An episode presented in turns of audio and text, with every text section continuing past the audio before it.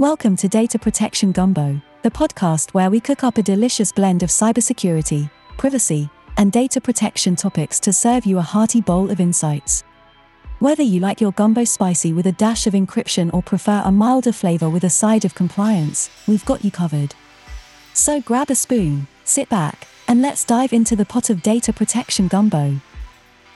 All right, welcome to Data Protection Gumbo, another episode of Data Protection Gumbo.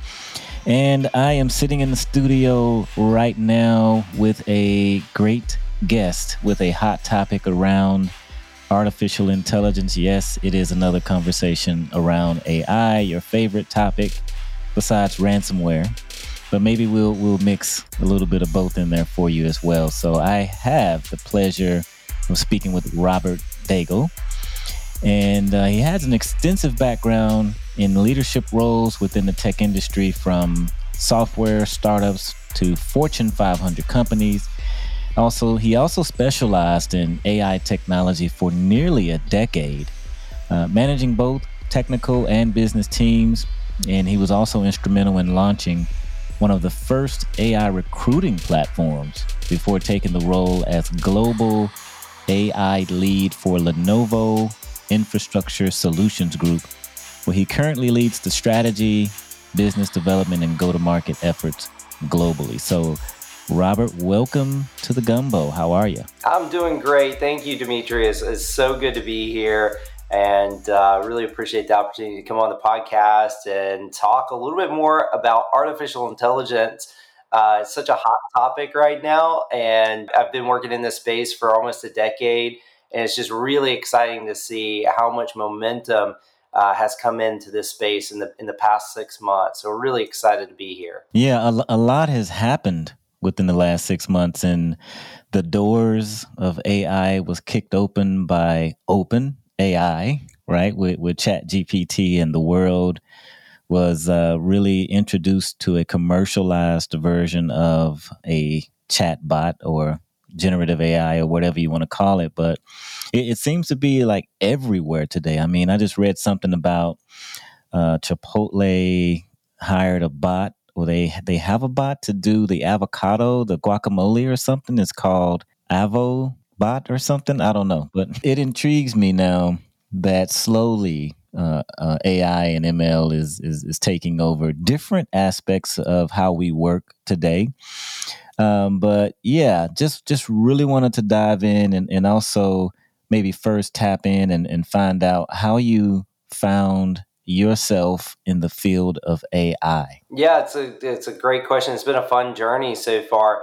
So actually, I started working. I you know I've been in software as a service companies for some time and I started working with an AI company, although we didn't really know what to call it at the time. It was about a decade ago. I was working for a recruiting uh, software company that was using uh, machine learning uh, to look at how we could improve uh, candidate quality for recruiters and for the sourcing uh, process. And we, you know, we went through this whole debate. We were actually, you know, launching a new platform uh, that was all about using AI and sourcing and we had this debate. I remember having this debate with our CEO at the time about what we should call it. Should we call it AI? Should we call it recruiting robotics? You know, what's really the term that, that we wanted to lean into? We picked AI, but that really wasn't right. a prevalent, you know, term. And and uh, you know, we were doing some really interesting trailblazing work. Uh, so that's really how I got into this field. And then I've been, you know, I joined Lenovo about six years ago and have been working in their AI business for the past six years. Uh, but yeah, it's been a fun ride so far, and the world has changed significantly since uh, since I got into uh, AI about ten years wow. ago. 10, 10 years. So you you you've seen the things change and shift over like when AI was not it was not hot and sexy like it is right now because everyone it's on the tip of everyone's tongue and it's beginning to get table stakes uh, as well because everyone's trying to create that next product and solution and plug in to to have their own automated capability to kind of roll out to customers now.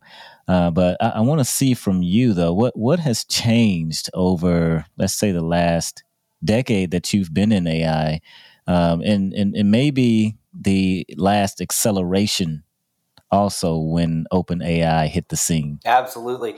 You know, what's been really interesting to see is how much easier it has become for organizations and for individuals, even to start leveraging AI in their business. Uh, 10 years ago, you had to hire a team of data scientists, uh, you had to have data engineers, you had to have ML ops engineers, you had to have a whole team that would be able to implement and you know a, a single model uh, to perform some business function. So it was pretty complex, and there were not as many tools out there, both commercial tools and open source tools for organizations to tap into. Now you can literally make an account on OpenAI and as an individual start using AI. And and the next you know the next big language for machine learning and deep learning is not Python, it's not R, it's English. You know, English and prompt engineering is actually the next programming language for AI. So it's really cool to see this democratization of AI. And that's really what we've seen accelerate over the past uh, six months with generative AI hitting the market. And I'm talking to organizations of all sizes. Um, you know, I, I, use the example my uh, one of my cousins actually runs a small business with five employees, and he uses ChatGPT in his business. So it's not just something for large you know, Fortune 100s and Fortune 500s, it's organizations of all sizes are using AI today. So it's really exciting to see. Okay, so simple question: it, it, Do you view AI as good or bad? yeah, the uh, the old age sentient, you know, is AI going to yeah. be sentient technology? Transcendence. yeah. Uh, usually there's like an iRobot reference in here or Matrix reference you know, honestly, like AI is what what I see is it's not something that is um, is really bad. It's another tool in our toolbox, and just as we've seen um, other uh, you know revolutions uh, throughout time, like the Industrial Revolution, for example, it changed how we work and it changed the fabric of the workforce. But it was a good thing, and and it was a good thing for society and AI is very similar. Um, it is a new revolution. And what I like to remind people is AI is not here to take your job. uh, now, people with AI mm-hmm, may take yeah. your job, but AI in and of itself won't take your job. Uh, and I think, as a quote I heard recently, I think it's so, so true. It really comes down to how well uh, you uh, are able to leverage artificial intelligence in your work um, and make yourself more efficient, make your organization more efficient. Yeah, and and you mentioned um, leverage AI, and you know we we have a lot of IT professionals, and also within the cybersecurity space. Uh, backup recovery, business continuity, even those that are dabbling with Bitcoin, even though Bitcoin is not hot and sexy anymore. It used to be hot and sexy when when it ran up to what 80 90 ninety thousand, I think. I, it was a ridiculous number, um, and everyone was talking about Bitcoin and cryptocurrency, and now it's kind of just uh, a normal currency now until something like lights the fire again, and it just goes crazy. Uh, but so a lot of people do listen and a lot of people think that AI is evil, you know, including Elon Musk and maybe he's backed down a little bit. But what what should people or listeners especially be doing to prepare themselves for this this so-called AI revolution. Yeah, I love the Elon Musk reference by the way because if you look at like the timeline of Elon Musk and his opinion on generative AI, he helped launch OpenAI um, and then he came out, you know, a few months ago and said, "Oh, it's you know, it's dangerous. We need to slow it down." And then, you know, it's the if you can't beat them, join them adage, I guess, because then he launches XAI, which is his competition for OpenAI. So it's really interesting to see that full kind of life cycle. So, you know, you know, going back to like what IT professionals need to be thinking about um, that are listening in, uh, there's really three things that that I usually recommend when you're thinking about artificial intelligence in your organization. First off, it's using uh, AI in your own operations. As an IT professional, you need to be thinking about AI ops. AI ops is just applying AI to IT operations. and it starts at the infrastructure level with being being able to do predictive maintenance on like do I have a hard drive failure or am I predicting a hard drive failure and can I can I pre- proactively uh, run maintenance that that helps prevent downtime? Uh, so using like you know what we would use in industrial or manufacturing, how we'd apply AI there. Now we're applying that in IT operations. So that's a great way you can use AI uh, and not just that, but you can also start to use it up the stack in the application la- layer. So start to load balance where you're running an application based off whether you want better availability or better uh, price performance for that workload. So whether you want to move your VM from the cloud back to the core or to a different uh, edge data center. That type of work can be done much more efficiently with AI, and there's a lot of great tools out there. Be thinking about how you use AI in IT operations, called AI Ops. Uh, the second thing is uh, supporting data science teams. If you have a data science team, you need to be engaged with them and working hand in hand with them to select the infrastructure. We've seen it over the past few years, just so many organizations um, the IT and the data science team are not communicating. You end up with shadow IT where someone swipes a credit card and they've got a you know an instance out on some cloud provider and you know they're running you know sensitive data that you have no visibility to and you have no management and governance around um, and that creates a, a, a, tough situation and a and a you know vulnerability for organizations you got to be working hand in hand and you can help you know the the data science teams make better decisions about the infrastructure they're using, the platforms that they're using to run their AI uh, solutions and build their AI models. So that's really important. And the third thing not every organization is going to hire a data science team. Not every organization is going to build out this big team of data scientists. Some organizations are going to are going to leverage off the shelf commercial applications that have AI embedded into it but as an IT professional, you need to understand how these systems work. And really, the infrastructure cost typically ends up being 40 to 50% of the deployment. And if you can do anything to help optimize the infrastructure, but you know, a lot of these use GPUs. Well, can we we look at a better price performance on the GPU? Is there a lower cost option? How are we going to manage the infrastructure, especially for edge AI, where you're putting this out at you know, sometimes hundreds or thousands of sites, you know, data scientists or a lot of business stakeholders are not really thinking about manageability and the IT operations. You know, if you look at any of the reports on why AI projects fail, like Towards Data Science does a uh, annual report on this, um, and a few other publications do this. You know, most of the, about half of the reasons that AI projects fail usually are related to some type of, um, you know, like a data governance or access to infrastructure. But about half the reasons are things that IT uh, professionals could influence and help solve. So you could help your your organization be successful with AI if you're if you have a seat at the table. And in many cases, the IT staff is not taking the rightful seat at the table. Very insightful. And uh, I was also taking a peek uh, and re- reading a post about Lenovo and mentioning AI for crowd analytics. And it's really funny because I am a big Netflix fan and I was trying to remember the name of this, this movie uh, that was on fire. I mean, it was, it, it literally turned Netflix upside down. It's called Squid Games. And it actually made me remember that game and the, some of the technology that they used in that game to identify the people that were still standing and playing the game.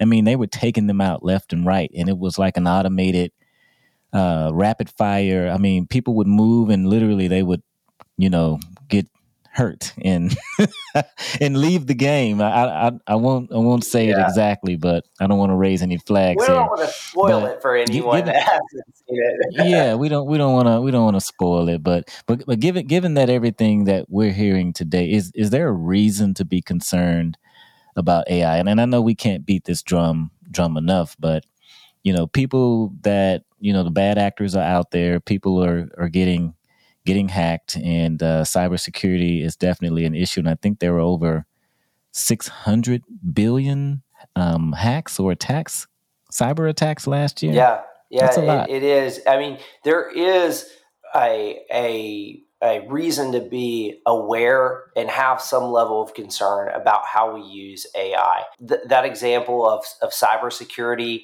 is a great one where bad actors, hackers are going to be leveraging generative AI to write malicious code, you know, just the way that developers are using it to write legitimate code.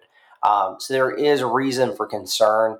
Uh, a couple things there too with the Squid Games reference. That's a that's a new that's a new reference for me. Uh, normally, people go with iRobot or you know um, you know uh, uh you know a more you know, Matrix or or another reference, but no, it, it is you know I think we, what we've seen in the media, what we see in TV shows uh, we we typically get the kind of worst version of it. We we rarely lean into the positives of it. We typically look at the worst version of it. But you know, it, there's definitely reason to be you know concerned, and I think the way that we uh, respond to that is not by saying we're not going to use AI because the bad actors are out there and they're going to be using it. We have to combat that. So the the quicker that you know uh, CISO uh, offices can can start leveraging generative AI to do automatic patching uh, of their information security systems, uh, to start triaging alerts uh, for their IT staff. The more ways that we can start leveraging both, you know, the modern generative AI, and there's also a lot of other AI based uh, technologies out there. the more we can start leveraging that, the better equipped we're going to be uh, to be able to defend our legitimate IT operations against these bad actors. Um, so I think it's really important. You know, I go back to the, the same saying I mentioned before, but you know, we, we usually demonize AI, but really, you know, AI is not here to take jobs, as I said. It's but people with AI will. Um, so it's about how well we use uh, AI in our day to day work and, and personal lives. Uh, with that being said, you know, I like to remind people they need to be thinking about responsibility and ethics when they're applying artificial intelligence. Uh, we stood up in Lenovo, we stood up a responsible AI practice uh, that actually goes through a review of anything we're using internally or recommending to customers uh, that we have a checklist that we review every AI technology. And sometimes we choose not to pursue a partnership or not to leverage an AI system internally if it doesn't meet our responsibility and ethics review process. So I recommend every organization think about how you stand up a responsible AI committee or team that reviews these technologies before you deploy them. Okay.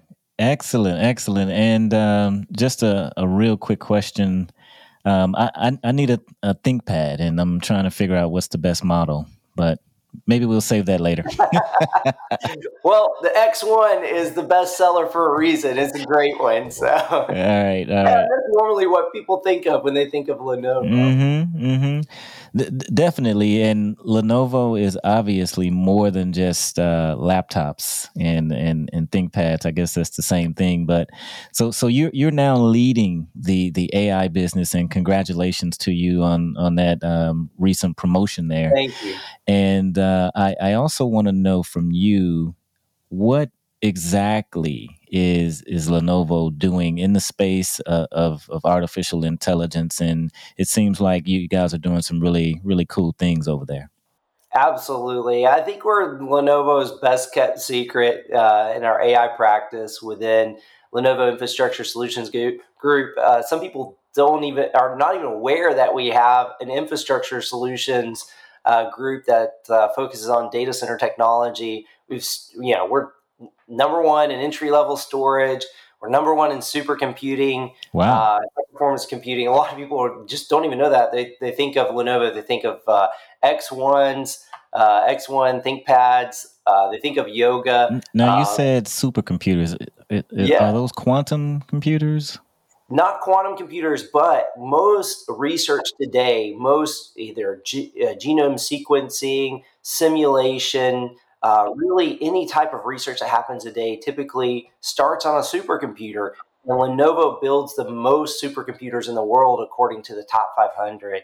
Uh, so it's something we've been very focused on. Uh, we do things like use liquid cooling, something mm-hmm. you see in like a gaming PC. We've applied that to these large supercomputers that are racks and racks of, of systems. So we've really led in that space. Um, so not only are we in the data center, not only are we doing uh, a lot of work around infrastructure solutions, uh, but you know, back in 2017, we stood up our AI practice, and that's mm, when I joined. Okay. I was part of that uh, investment case to invest in AI. Our CEO went out and said, "Hey, we're going to put 1.2 billion dollars into AI at the time." Yeah, I was part of that investment. Me and okay. my team the infrastructure that we're doing. We have over 70 AI ready platforms, servers, storage platforms mm-hmm. uh, in our portfolio. But really, the secret sauce is not the infrastructure, it's not the servers, it's what we're doing in addition to that. Uh, we recently made a big announcement around our AI Innovators program. So we have over 45 software companies covering 150 AI solutions that we've qualified on Lenovo infrastructure. And so customers don't have to think about like piece piecemealing this together and like, okay, well, what hardware do I need to run this software solution? We've t-shirt sized it, you know, and, and so we're trying to make it easier for uh, organizations to get started. And we also launched our Discover AI Center of Excellence. We have four of these centers around the world uh, where we do, you know, kind of work hand in hand with the customer to help them get started to accelerate their AI initiative. You know, loan them gear to get their POC off the ground. We'll do assessment workshops. We'll do recommendations on the right ISVs that will be best suited for their use case. So uh, there's a lot of things we're doing in AI. Yeah, I see. Along their journey. I, I am impressed, and uh, you, you, you definitely changed my mindset into to also take another look at at Lenovo, and um, and you guys are doing some really cool things over there, especially with AI. And I take my hat off to to the team over there, and you know, kind of what you're providing for the world and I actually thought a supercomputer and a quantum computer were the same thing. So I need some some training training there. Yeah. Maybe, well, uh, quantum I don't know. computing is the next big technology on the horizon. Yeah, so to be really interesting, um, and it will transform uh, supercomputing and, and a lot of different types of computing. Uh, but you know, research has been going on in HPC systems, high performance computing systems for, mm-hmm. for many years. We've actually uh, we actually launched our liquid cooling product line over a decade ago. Uh, so you know that's specialized just for supercomputing. So yeah, we've been in that market for quite quite some time. Well, excellent. I, I see a bookshelf behind you. What, what what's uh, what's on your on your bookshelf, or what what's on your nightstand? What are you reading nowadays? Yeah, so let's see. Um, the top of the stack is the Lenovo Way, and right below that is the Seven Habits of Highly Effective People. Uh, an oldie, so, but a goodie. It's a classic. Yeah, I yeah. like to pick it up every once in a while and uh, and and knock the dust off that one. That's a that's a classic one. Well, awesome. I I really um, enjoyed the conversation, and I've learned quite a bit about uh, what Lenovo is doing over in the AI space, and also some knowledge just around you know LLMs and generative AI and the use of Chat GPT, et cetera, and how if you're not utilizing an AI functionality, whether it's a Chat GPT or maybe a Bard or whatever the others are, then you you might get left behind because uh, prompt engineering is a real thing. I think I read something around they're paying up to two hundred and fifty thousand or three hundred thousand for prompt engineers and that sounds like a pretty cool gig to me, right? not not have to write code. Uh, I think it's a pretty awesome, a pretty awesome gig. So a whole new job market has just opened up in the past six months. Uh, yeah. doing prompt engineering, uh, and it, yeah, generative AI is really exciting. There's still a lot of other ways that you know people are using AI today. Computer vision is still very popular voice AI workloads. And we've got a number of projects in voice AI, computer vision. Uh, generative AI is definitely going to be very interesting over the next 12 months as we see things move out of research and into more uh, commercial grade applications. So yeah, yeah, definitely keep your eye on that market, and and we'll definitely do a checkpoint here in a few months and uh, share some of the exciting things that we're seeing customers use generative AI for. Yeah, and I'm glad you mentioned that computer vision thing because that was the one specific thing that I actually thought of Squid Games. Computer vision and and the the little red and, and, and green letters above the heads of individuals and it was given a score on each person. So it's, it's some pretty cool technology there. But definitely, Robert, thank you again for being a guest on Data Protection Gumbo. And before I end, I want to let everyone know about the LinkedIn group that I run called Backup and recovery professionals. There's over 25,000 cybersecurity, data protection, backup recovery, storage professionals there. And we all have great conversations about things such as what we're talking about now. So uh, also go out to Apple and uh, leave us a review. And uh, guess what, everyone? Make sure you back up your systems, you stay secure, and we'll see you on the next episode of Data Protection Gumbo. Thank you, Robert. Thanks so much, Demetrius.